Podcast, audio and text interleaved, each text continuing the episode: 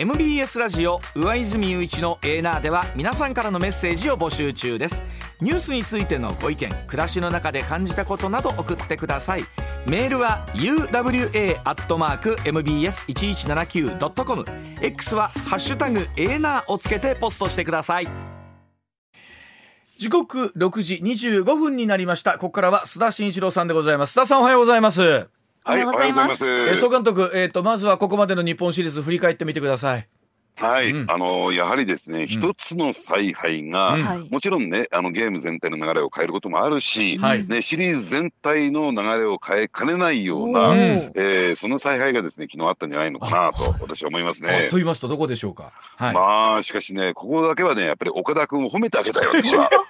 そうか、総監督、ね、あ、そうですか。どこ、はい、どこを褒めたいですか？あの、やっぱりね、あの湯浅投手の起用ですね。はい。はい、これ。しびれましたね、昨日はね。はい、そうですね。あの、ですから、このシリーズにも出てこないんだろうというのを、うん、やっぱりファンの多くの方はですね見てたんじゃないのかなと思うんですけれども、まあそれだとですね、うん、えー、湯浅投手のですね今後といったらいいんですか、まあ、来シーズン以降も含めてね、まああのその復活というところはなかなか難しかったんですけども、はい、ここでこう来るかね、っていうところで、うん、えー、当ててきた、はい、もちろんですね、この起用がですね、うん、えー、チーム全体でファン全体を盛り上げたっていうのもありますし、うん、ね、ゲームをですねこうね、えー、後輩に向けて終盤に向けてですね、あの逆転していくっていう流れにも結びつけた、そしてシリーズ全体ここが大きなポイントになってくると思いますよ。あのまあ8回ね、えー、今日同点の場面でね一打逆転という場面でしたからね一打勝ち越しっていう場面でしたから。もう完全復活ですよこれで言わずが。ね。えー、このシリーズでも使いますし来シーズンもガンガンガンガンいっちゃいますよこれ。あのねえっとこのシリーズ須田さんおっしゃるように登板あるのかなと思ってましたら監督ね試合後の会見の中でもいや花から行くつもりやったよっていうこともおっしゃってましたし、まあ、あと大山選手のサヨナラタイムリーもね、えー、まああの一昨日のゲームがありましたから余計にしびれたところもあったと思います、はい、ただあのこのこれも明暗でしょうね、うん、えー、中島監督のこのまああの満塁策というね、はいはい、まあちょっとね、えー、昨日はそれが裏目に出てしまった格好ですけれども、これが今後どう影響してくるのかっていうところもちょっと注目ですね。ねあの総監督僕あの火曜日甲子園行ってたんですけど、あの本当にねこの4万人の大歓声がね、まあ、ほぼタイガースファンの方がもう8割から9割占めてる中であの中でマウンドに上がんなきゃいけないオリックスの投手陣も相当タフな精神力いると思いましてましてや昨日あんな満塁の状況でしょ。ワゲスパック投手も、はい、あのまあ、ちょっとやっぱり飲まれたんじゃないかっていう話もありますけどそりゃそうですよねとも思いますよねあれね。まあちょっと甲子園ですから異様な雰囲気ですけれども、うん、ただどうでしょうねあの大甲子園がね4万2千で満員になってるわけですよ。うん、あの中で流れることのこのね本当そうだと思います。えーうん、しびれるでしょうね投手としても。まあ、えー、なんでしょう。まだいろんな野球人生の経験の中でもね経験したことないことだと思いますが。まあでも本当、あの8対0ちょっと待ってちょっと待って。なんか今さらっきさらっと火曜日甲子園行ったんだけどなんかなんかそれなんかなんか自慢げに言われたんですけどああそうですね。はい。そうですよ。え、はい、あどういうことそれ？私が、はい、総監督がなかなか甲子園に行けない中で総監督テレビの前で応援してるんですか、はい、そうですね。もう、はい、テレビラジオで昨日なんかラジオですよ私。ありがとうございます。はい。あの、はい、なかなか東京というところにいらっしゃって見られないと思いますがその分我々関西に住んでいるものが逐一、えー、細かく、えー、ご案内させていただきたいと思いますので。はい。あのこれやってるとすいません。あの本ネタいけなくなっちゃいますんで、はい、これずっと最後でどうあの結構でございます。あの本ネタがありますので。ではあの、今日のニュースの方でございます。まずはこちら時刻6時28分回っています。さあ経済対策の全容判明。この数字どう見るでしょうか？政府の新たな経済対策の全容について国と地方の歳出財政投融資なども合わせた財政支出21兆8000億円程度。えこの財政支出に民間の資金なども加えた事業規模は37兆4000億円程度と見込んでいることが分かりました。また裏付けとなる補正予算案の規模についてなんですが一般会計の総額で13兆1000億円程度。これに定額減税と関連経費を加えた経済対策の規模。17兆円台台前半程度と見込んでいるということだそうなんですがさあいろんな数字出てきましたけれども須田さんの解説をぜひお願いしたいと思います。須田さんお願いします。はい、あのここではねあの私たちが一番注目しなきゃならないのは、うん、えー、まあ赤あの国債をね発行してどれだけの資金を調達して、うん、いわゆるね、えー、よく言うように真水ベースで実際ににお金を使うベースで、うん、一体どのぐらいのお金が使われるのかというところが注目なんですよ。はい、でそうすると今あの和泉さんのね、うん、えー、説明によれば13兆1000億円というのが、はい、えー、その数字になっているわけなんですけれども、うん、ここだけ注目してくださいということなんですよ。はい、でこの13兆1000億円という数字で言うとですね、はい、えー、結論から言うと、うん、あそこまで出すんだったら一気にもう数兆円上積みすればいいんじゃないのかなと、えー、思いますけどね。それは一体どういうことなのかというと、はい、まあ、この番組をですねあのー、ねあのよく聞いていらっしゃる一般の方はすぐ理解できると思うんですが、はい、今の日本の経済日本の景気にとって一番何が問題なのか、そして何を一番やらなきゃならないのかというと、はい、何が問題かというと供給能力、企業や生産者や、まあ、サービス業に従事している人たちが供給する製品や商品や、うん、サービスのですね供給能力よりも需要の方が、うん、つまり私たちが買う力が弱い、少ないんですよ。はい。でこの需給ギャップと言われているものが一体どの程度あるのか、とりあえず、えー、ね先だって内閣府が今年の4、5、6月期に、うん、えー、これをね公表したところによれば、うん、えー、わずかに需要が上回るプラス0.4%という数字を出しているんですが、うん、ただこれはですね、うん、まあ言ってみればサバを読んでる数字と言ったらいいのかな、うん、えー、まあちょっと少ないんですね。低水準、どうしてかっていうと、やっぱり長らく長く続いた不況、えー、そしてコロナショックの3年間で、供給する側がですねフル操業したいんですよ、つまり、えー、目いっぱい人を雇用して目いっぱいですね、はい、創業ラインを使って生産してるわけじゃないので、抑制的に、うん、まあ少しですねブレーキを踏んだ状態で生産をしているために、うん、ちょっと少なめに数字が出てきてるんですね。ですからこれフル操業をすると、はい、あと16 15兆円ぐらいですね、うん、えー、供給能力が上振れしていくんですよ。はい、つまり需給ギャップは15兆円あるわけですから、ですからこれをね埋めるどうやって埋めるのかというのが今の日本の経済にとって問われているところなんですね。須田さんおっしゃるんですけどフル操業して作っても作っても追いつかないものが、えー、その需要の0.4%上振れしてるんだったらまだしもうん、そこを控えてるんだからそらそらほんのちょっとものが足らんだろうという話は出てくるかもしれんってことですよね。これフルフルで使ったらどうなるんだ？なるほどな。そ、ね,、れが15兆円ほどまだやっぱり、えーと、よよ足りないということなんですよね。うん、えー、なるほど。で、はい、それをですね民間つまり、えー、個人私たちやですねラジオ機の皆さん、あるいは、えー、企業がですねじゃあ今お金を使う個人消費をする企業が投資をするという気持ちになってるのはどうなのか。これやっぱり先行きのことを考えちゃうんですよ。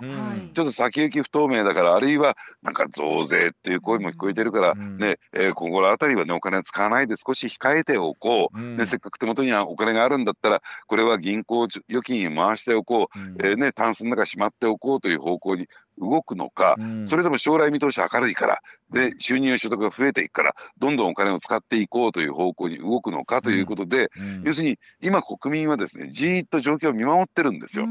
ですからなかなか使うというマインドになってないんですね。はい、これ須田さん今例えばその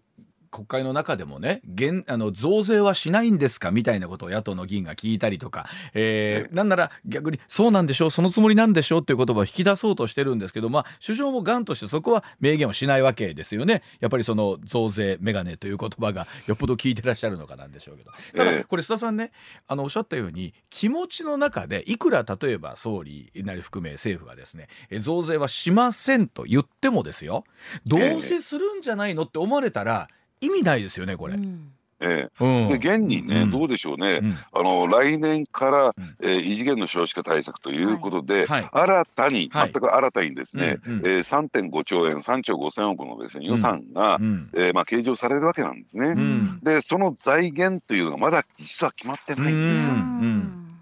でこれについてどうするのか。でこれについてはですね岸田首相もきちんと、ね、説明をしていないというところなんですけれども、うん、どうやら国民負担になるんじゃないか、うん、ね、だって毎年毎年3.5兆円増えていくわけですから、うん、えー、これはですね国民負担になるんではないか。例えば増税にならないにしても社会保険料が引き上げられるんじゃないか、みたいなですね、予感というのは、ね、おそらくラジオを聴の皆さんもたくさん持たれてると思いますよ。ね。でそうすると負担が増えていくんだから今手元にあるお金は使わないっていうね状況になってるんですよ。ね、でそうするとやっぱりそこは民間がお金を使わないんだったら、じゃあ国が金を使ってね、そのたらずまいのところをつまり需要不足を埋めて、とにかくねスピーディーに、えー、景気を良くしてこれ需要が供給を上回ると何が起こるかっていうと、物不足サービスロスになりますから、まあもちろん価格も上がるんだけども、うん、え企業はフル操業に向かって動き出すんですよ。うん、ででそうすると、えー、作っても作っても売れてしまうものですから、うん、要するに業績も良くなっていく。業績が良くなるから賃金ボーナスが増えていく、はい、賃金ボーナスが増えると買う力が増えるからまた物を買うサービスを利用する。ね、この好循環に入れていくことが大事なんですね、うんうん、だからそれと思うとやっぱりおっしゃったその需給のギャップっていうのは、うん、経済の先行きを見るとかっていう非常に大きな数字ですよね。そこのがどれぐらいあの供給が増えてるのか需要が足りないのかみたいなところ含めてですけども本当ありますよねそこはね。えー、うん、だからまあとっととですねそので需給ギャップと言われてる15兆円。まあ、うん、ちょっとプラスアルファで考えると16兆とか17兆円ぐらいね、うん、これで一気に使いなさいよと。うんなるほどでところがじゃあいくら使うのというのは13兆1000億円っていう、うん、まあ、どう非常に微妙なところですよね。そうですよね。そうですよね。であのいつも思うんですけどこれでいけるのかっていうところを含めた時にその計算式の中でいけるのかいやとりあえず一応こんだけ出しといとかっていうのがわからないわけなんですがさあそのあたりをぜひこの目線から見ていきたいと思います。財務省の視点から見る今回の経済対策のポイントというところでございます。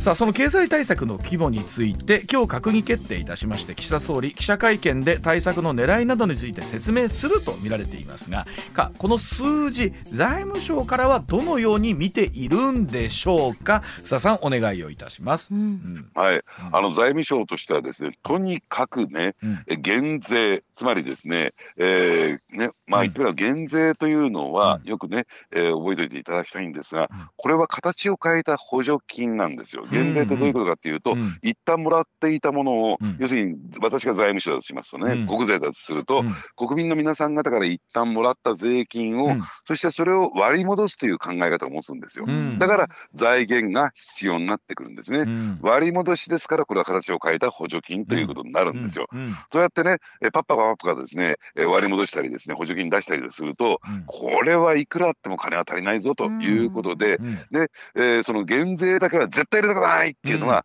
財務省の基本スタンスなんですね。うんうん、で減税やらないのはいいけれどもきちんと財政出動して、うん、ねえー、先ほど申し上げたように需給ギャップを埋めるように、お金使いましょうよ、うん、これは政治家がよく言ってるところだけども、要するにそれをやってると、えー、将来のね、えー、財政心配になるな、いやでも政治家がうるさいから、とりあえず真水ベースでお金は出すふりはしようと。ふりはしよう。ね、で使いにくくすりゃいいんじゃないのか。はい、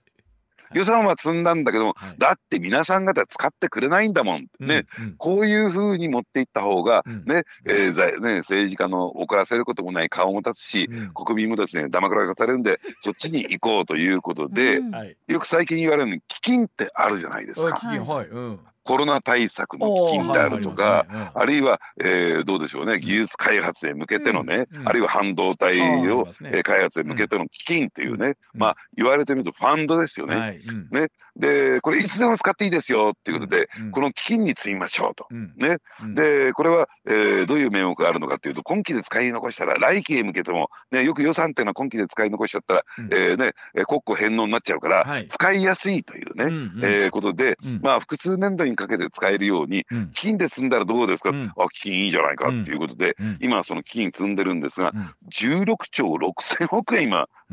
ねこれが積まれてるんですよ。はいでコロナ対策の名目なので7倍に膨張してるんですね。これ2019年から比べると2022年は、うん、えー、7倍まで膨張してるんですよ。うん、使い残してるんですよ。でどうしてかっていうと基金を使うためにいろんな審査とかチェックが必要、はい、そこを厳しくするんです。使いにくいように基金を運営するんですね。はい。うんで結果的にここが使われない何が起こるかっていうと、例えばね防衛予算の時にも出てきたんですが、ねえー、これから GDP 対比2倍にしますよと、ね1%から2%に持っていきますよ、うん、5年間で総額43兆円ですよ、最終年度で足らずまいが1兆円出てきますからこれは増税でお願いしますね、じゃあそれ以外どうすんだ、ねいやいやあの毎年毎年の予算の中で、えー、実は使い残しの部分があるんですよ。ねあるいは、えーねあのね、基金で使われてないところもありますし、あるいは、えー、国の資産を売りますから、それでなんとか賄います、うん、あそうかそうやって無駄遣いを減らしていけばいいんだねっていうところで、うん、そういう時用にへそくりですねこの基金っていうのは、はい、財務省のへそくりというところなんですよ、だから、えーね、先ほど13兆1000億円使いますよ、それに我々騙されちゃいけない、リスナーの方も騙されちゃいけない、ね13兆1000億円積んだのはいいけれども、それがスムーズに使えるのかどうなのか、基金にどんどんどんどん積んでいくんだったら、それは決してね13兆1000億円使えるわけじゃなくて、使いにくくしてる。これ財務省の作戦なんですよ。なるほどな。ということはあの我々はこの金額にあんまりだなんだろうい一喜一憂しちゃいかんということなんですねそのあたり、ね、そうですね。だからですね、うん、じーっとですねその13兆1000億円の中身ですよ。真水の中の中身。基金に一体どれぐらい積まれているのか、うん、あこれは使いにくくしようとしてるんだな、ね、そういうふうにピンときてください。そして、果たしてそれがスムーズに使われてるかどうかも後になってねチェックする、大体ね積んだら安心しちゃって、でこれだけ使えますよって言ったら安心しちゃって、後のことは誰もねあまり注目しないんですよ。これでもあの本当にこう須田さんたちとこうやってね番組ご一緒させていただいた時にあのそうしたらなんか良くなるなじゃないかなと思いながらお聞きするんですけど、そうならない理由なぜそこまでしてあの財務省は厳しくするのか。まあもちろんその赤字出しちゃいけない。これ以上ね財政赤字を増やしちゃいけないっていう。まあもちろんそうなんでしょうけれども、うん、ね、でもだから、これについてはね、だからこういうことなんですよ。あのー、ね私たちはあるいは私とかね、まあ、この番組に登場されている高橋洋一さんや、うん、えー、国会議員の積極財政派の人たちはこういうふうに考えるんですよ。うん、えー、どういうふうに考えるかっていうと、要するに、えー、今ね、えー、どんどんお金を使ってね、もしかすると赤字国債発行して借金するかもしれないけど、うん、とにかくお金を使って経済を成長させましょう、うん、国民を豊かにしましょう、はい、ね、で経済が成長すれば、まあ、成長っていうのは GDP が大きくなっていくというところで現れてくるんだけども、経済が成長すればそしたら法人税会社が払うね企業が払う法人税あるいは個人が払う所得税、あるいは消費税これ増えていくでしょうと、はい。税収増えますよね、うん、税収が増えたらそれでオートマティックに財政再建になるんだから、要するに今目目先でお金を使うかもしれないけども借金するかもしれないけども、将来的には税収増につながるんだからそれで財政再建してみんな豊かになっていきましょうよっていうのが私たちの主張なんですね。で自民党の中の積極財政議連のね例えば大阪府連会長の谷川智共同代表もそう言われてるわけですよ。で財務省はねいやいやそれは信用できないな。ね、で税収増になったら税収増になってて、お前らまたね、使うだろう金。金要求するだろうと、予算を増やせって言うだろう、でやっぱり政治家はね、もう有権者の方しか見てないんだしね、だって有権者はね、どうせねラジオなんか聞いてるやつはね 頭悪いやつばっかり多いんだから ね手元に金があったらどんどんパッパカパッパカ使うだろう。ダメだよお前たち今かしちゃね、そんなことは信用できないよというのは財務省の私が言ってるわけですよ、財務省はそう思ってるんですよ。そう直接そう言うてはるんですか？いやそうは言ってないんですよ、ね、そうしか見えない。そうしか見えない。言ってるはずって。ことですね、でこの段階に出てきてね今日あの朝のニュースでもあったんですけどあの総理とほら閣僚のね給与が上がるかもしれないって法案あるじゃないですか、うんはい、ね、これがまたえらいことになってますけどなまたなんでこのタイミングやったんやっていうねところもあるんですよね。いやしかしねこういったね、うん、今一番やっちゃいけないこれは時代ですよ、うんうんこれだってもう私でもおかしいって思いますもん。うん、だからせ政治的なセンスのなさですこれは。あるいは、うん、リスクコントロールがつまり岸田首相がダメージコントロールができていないという証拠これやったらね、うん、要するに国民から反感が出るのも当然のことながら、うん、国会でね行く、もう相当な追及受けますよ。はい、あのだから思うんですけどこれ今やない方がええんやないかなって誰か言わなかったんですかね？うんだから、えー、そのあたりがね、うんうん、まあよくねこれは真面目な話なんですけども、はい、えー、総理ってのは孤独ですよと、ね。えー、なかなか情報が上がってきませんよと、で最終的に判断するのは自分一人ですよと。ね、相談相手もなかなかいますいませんねという中で、やっぱりそういった中で情報が上がってなかったんでしょうね。だってこの閣僚だなんだの給料がね、上がる我々からしたらとんでもない金額だけども、彼らからしたらビビたるもんですから。でまた上がったら上がったで返納するっていうんだったら別に今上げなくていいじゃねえかっていうふうに思うんですけどね。そうなんですね。だからこれ上げてから気がついたんじゃないのかなと。いやそのあたりがこうますますますますもってですけど需給のギャップどころと同じで、我々のこう思いと総理の思いみたいな今ギャップを生んでるなっていう感じをねすごいするんですけどもね、うん、うまいなそこのギャップですね問題はね、ね、ありがとうございます。では続いていきましょう。こちらです。さあ保守分裂の様相なんでしょうか。京都市長選挙波乱の予感だそうでございますさあ京都市の門川大作市長の任期満了に伴う来年2月の京都市長選挙に向けて立候補を表明しています自民党の二之湯真司京都府議会議員が先月30日に離党届を提出しました。自民党は公明党および立憲民主党とともに候補者を擁立する方針で二之湯議員の離党によって保守分裂の予想を呈してきたということなんですね。またこの市長選をめぐる日本維新の会の動きも気になるところでございますがさあ京都市長選がどんな風になっていくのかというところ須田さんお願いします、うん。うん、あやっぱりこうぐちゃぐちゃな状況になってきましたよね。ね。でえで加えてたらね、えー、まあ地方のですね実際の首長、うん、まあトップですね、はい、えー、市長さんであるとか知事さんであるとか、うん、あるいは、えー、ね、えー、そういった選挙に関して言うとですね、うん、やっぱり与野党相乗りってよくあるんですよ。はい、これは京都に限らずね。はい、ね。えー、国政では対立している与野党が、うん、えー、地方のね首長選挙では相乗りするというケースがよく見られましてね。ね。はい、これ一体どういうことかというと、例えば国政レベルですとね、例えば外交安全保障では、えー、与党と野党のね、うん、えー、思惑あるいは方向性、うん、あるいは政策が全く一致するということはありえなくて、やはりそのあたりは、えー、与野党の,、まあ、あの違いというのが出てくるんですけども、うん、えー、地方自治ということを考えてみるとね、直接市民や県民あるいは府民に対しての、えー、サービスをどう向上させていくのか、えーね、福祉をどう向上させていくかですから、もうそういった意味ではあんまり違いというのは出てこないんですね。例えば給食費の無償化っていう点で考えてみると、うん、これはねいやいや無償化なんかしちゃいけない！なんていう、えー、主張する人って圧倒的に少数でねその方が住民サービスの向上につながるんだから、うん、いいじゃないか、うん、財源があるんだったら積極的にやっていこうよというのが、まあ普通のですね、えー、考え方ですから、そこであまり激しく対立するなんてことはありえないんですよ。だから、与野党対立ということはえー、なくてですね、相乗りというのはよく出てくるというのはそういう背景があるんですね。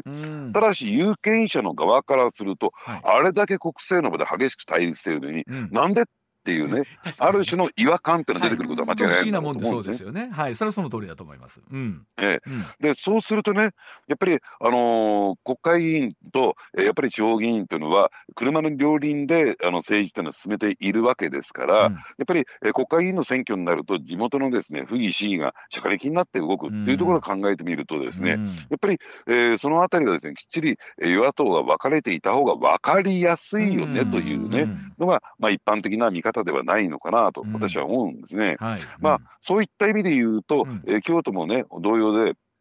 これまで与野党相乗りというケースがずっと続いてきたわけなんですね。でもう一つですね京都の特殊性というと共産党がむちゃくちゃ強い地域なんですよ。よね。はい。うん、歴史的にそうですよね。うん。ね。うん、でそして、えー、まあ言ってみればですね共産党と、えー、立憲民主党あるいは、ね、民主党のですね、えー、原点というのをやられている旧社会党ですね、うん、この旧社会党と共産党っていうのはですね、うん、まあいろんな思惑の違い政策の微妙な違いからあってですね、こう対立してきた構図っていうのがあるんですよ。ですからそういった意味で言うと今の立憲民主党が、え非共産陣営に共産ではない、共産党ではない陣営に加わるというのも、うん、極めて自然な流れなんですね。はい、なるほど、はい。でただその一方で、えー、有権者から見るとちょっとおかしいよね、というふうに見る、ね、うん、向きもある、うん、まあそこに野湯議員がついてきたということなんですけども、はい、もう一つですね、これまあ関西圏特有の、うん、えー、事情があってですねそれは何かというと、うん、今まであえて申し上げてこなかったけれども、うん、立憲民主党です。あ失礼、日本維新の会です、はい、日本維新の会。はい、日本維新の会がもともとは大阪中心にやっていたんですが、ここ最近近隣大阪近隣のですね自治体に対する進出すごいですよね、そうですよね、例えば補欠選挙で和歌山1区取った、はい、ね。ね。え取っちゃうんだっていうね、うん、えー、勢いすごいな、うん、あるいは奈良県知事選挙、これも、えーね、日本維新の会が勝利を収めた、ねとい。うこともあって。で奈良県知事選挙を見てみますとねおかしなことが起こったんですよ。これ一体何かというとですね、えー、立憲民主党奈良県ね立憲はですね、実は、えー、自民党候補を応援したんです。はい。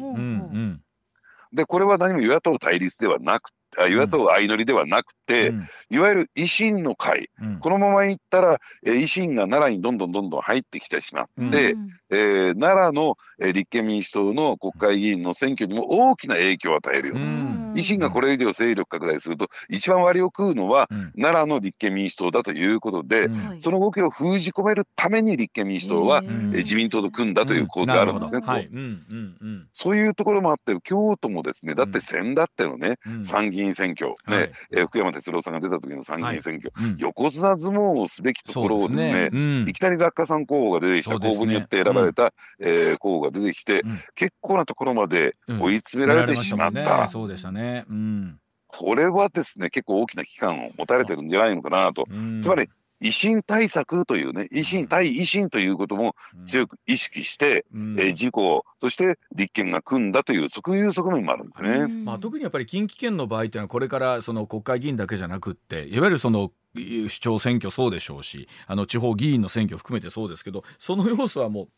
必ず大きなテーマになってくるでしょうからねかつていろんな議席を取っていた旧来の政党からするとね。うん。で一番尻に火がついてるのは立憲民主党ということで、うん、要するに立憲民主党はもはやですね、うん、えー、まあ言ってみればその自民党、ね、うん、自公をですねどう追い詰めていくかということよりも、うん、やっぱり、えー、特に近畿圏にはその傾向強いんですけどね、うん、えー、対日本維新の会でどうね、うん、えー、勝っていくのかというところが最大のポイントになってくるのかなと思いますね。それと来年2月って言ってる間にもう言ってる間に時期もね迫ってきてますんでこの辺りさらにどんなふうな候補者が出てくるのか結構熱くなりそうですね。来年2月の京都はこれね。いや、はい、これ大変な選挙になってくると思いますね。はい。ではさらにお知らせ挟んで続けていきたいと思います。上泉雄一のエーナー。MBS ラジオがお送りしています。さあ時刻6時57分回りました。続いてこちらでございますやっちゃダメ増殖したイチゴの苗を売って書類送検というニュースでございます。品種登録をされましたイチゴ東京お日様ベリーの苗を無許可で販売したとして警視庁は昨日、えー、千葉県は大網白里市の無職の女性を種苗法違反の疑いで書類送検したと発表しました。でこの女性は違法と知りながらネット販売をしたといいまして、えー、売り上げをですね、まあ、プチ贅沢ランチに使ったと供述しているということなんですがさあこのニュース須田さんどんなふうに我々見ればいいでしょうか？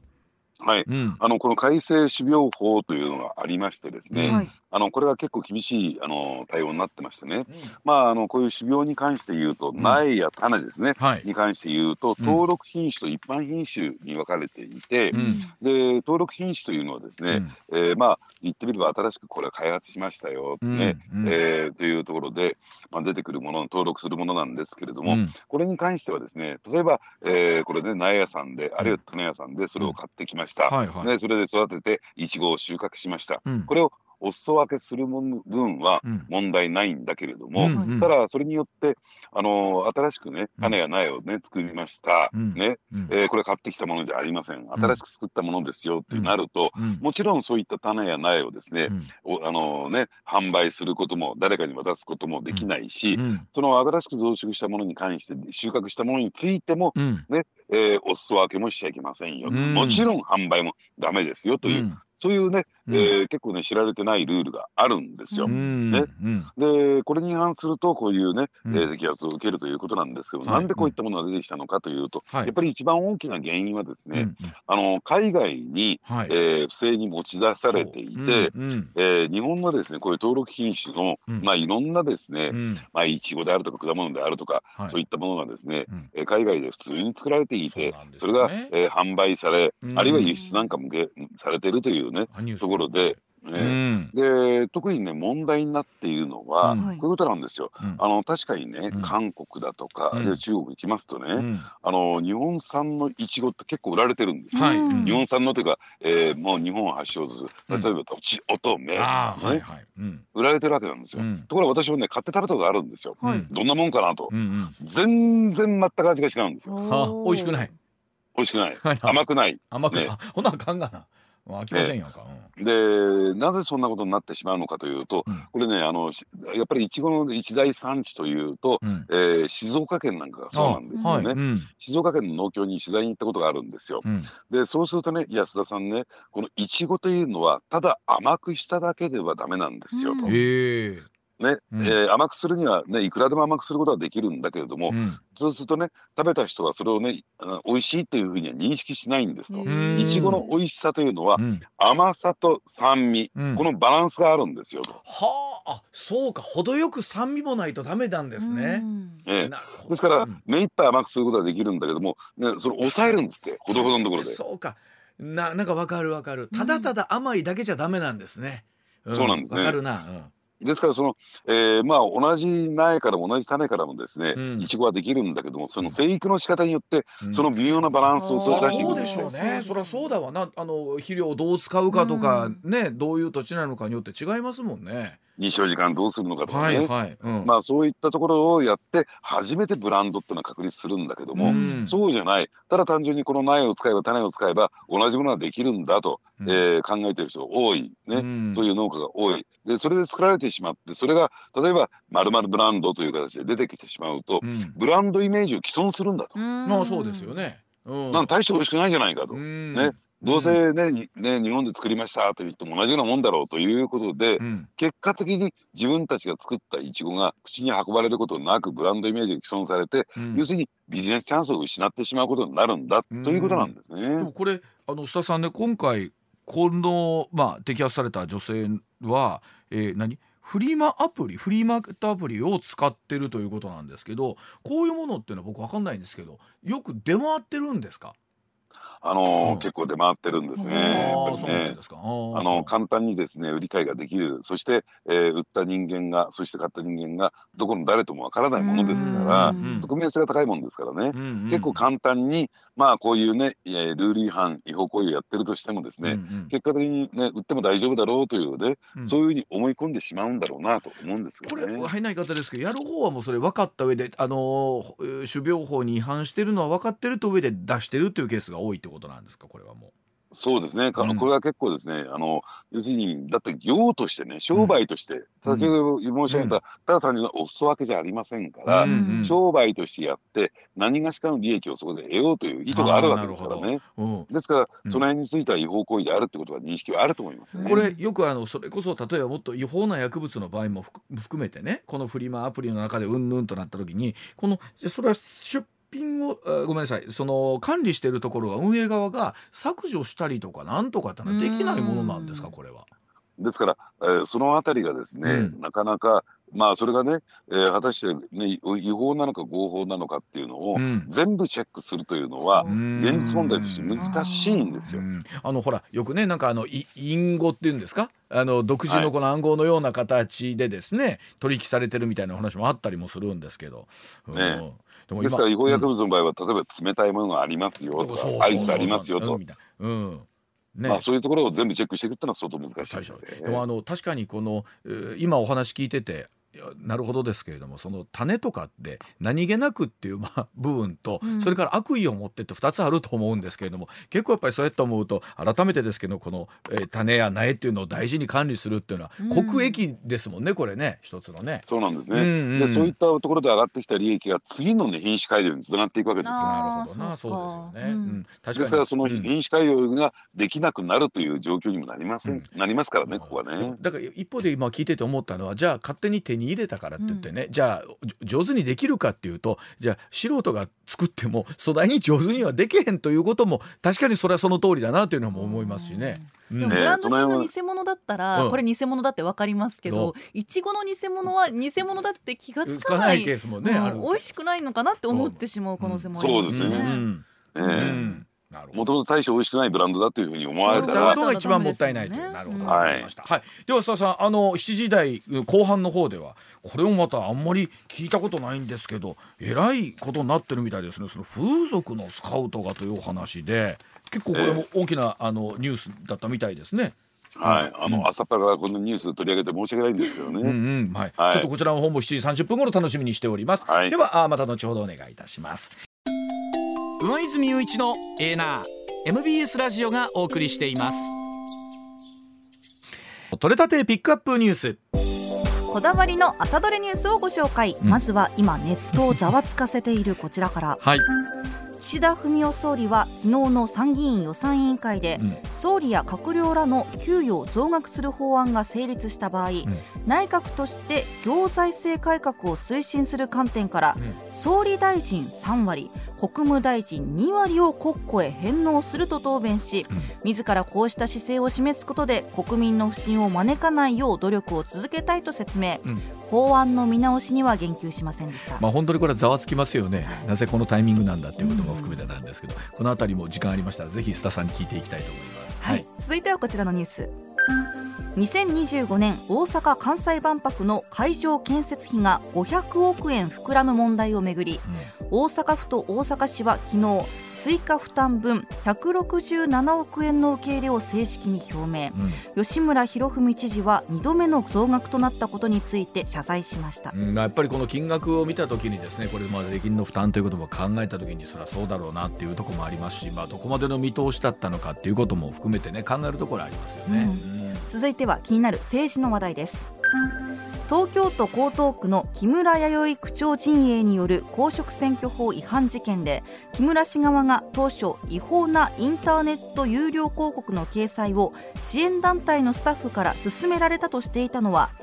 柿沢水戸前法務副大臣の関与を隠す虚偽説明だった疑いのあることが分かりました、まあ、本当にあのちっちゃなことかもしれませんけれども、はい、やはりその選挙のルールをどういうふうなことでやっていくのか知らない。ではもちろん済まされなかったもありますしじゃあ本当にどういう形で関与があったのかっていうのはしっかりと調べていくことだと本当大事なことだと思いますよね、うん、続いてはこちらの事件の話題です埼玉県蕨市の郵便局で起きた立てこもり事件で人質強要処罰法違反の疑いで逮捕された戸田市の無職鈴木恒夫容疑者が去年郵便局の職員とバイク同士の物損事故を起こしその対応に不満があったと説明していることが昨日分かりました、うん。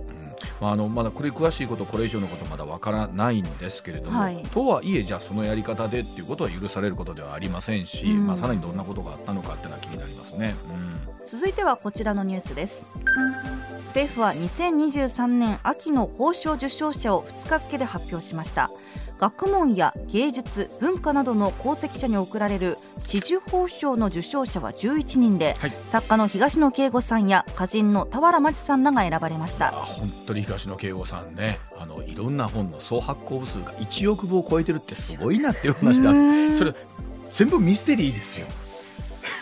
そうですよね。ね、まあもちろん1億種類ってわけじゃないんですけれども、はい、でまた俵真知さんはあの私アナウンス研究会の先輩でもありまして、本当にあの一位後輩として大変大変嬉しく思っております。はい。続いては芸能のニュースです。女優の沢尻エリカさんが主演舞台「欲望」という名の電車でおよそ4年ぶりに芸能活動を再開させることが昨日分かりました。あのスポーツ新聞各紙に写真出てるんですけどもお綺麗ですよね。お綺麗ですよね。憧れの存在でした、はい。うん、最後は盛り上がりを見せたスポーツの話題ですプロ野球の日本シリーズ第4戦が昨日甲子園球場で行われ、うん、阪神が4対3でサヨナラ勝ち。対戦成績を2勝2敗の5分に戻しました。今回の日本シリーズは本当に熱いし面白いですよね。特にあの火曜日のゲームでちょっと状況違いますけれども、はい、1点差を追いかけるツーアウト一塁二塁というところで大山選手、えー、空振り三振という形によって一番悔しかったと思いますけれども昨日はね、えー、その今度は同点という一打サヨナラの場面でということドキドキしました上泉雄一のエーナー MBS ラジオがお送りしています。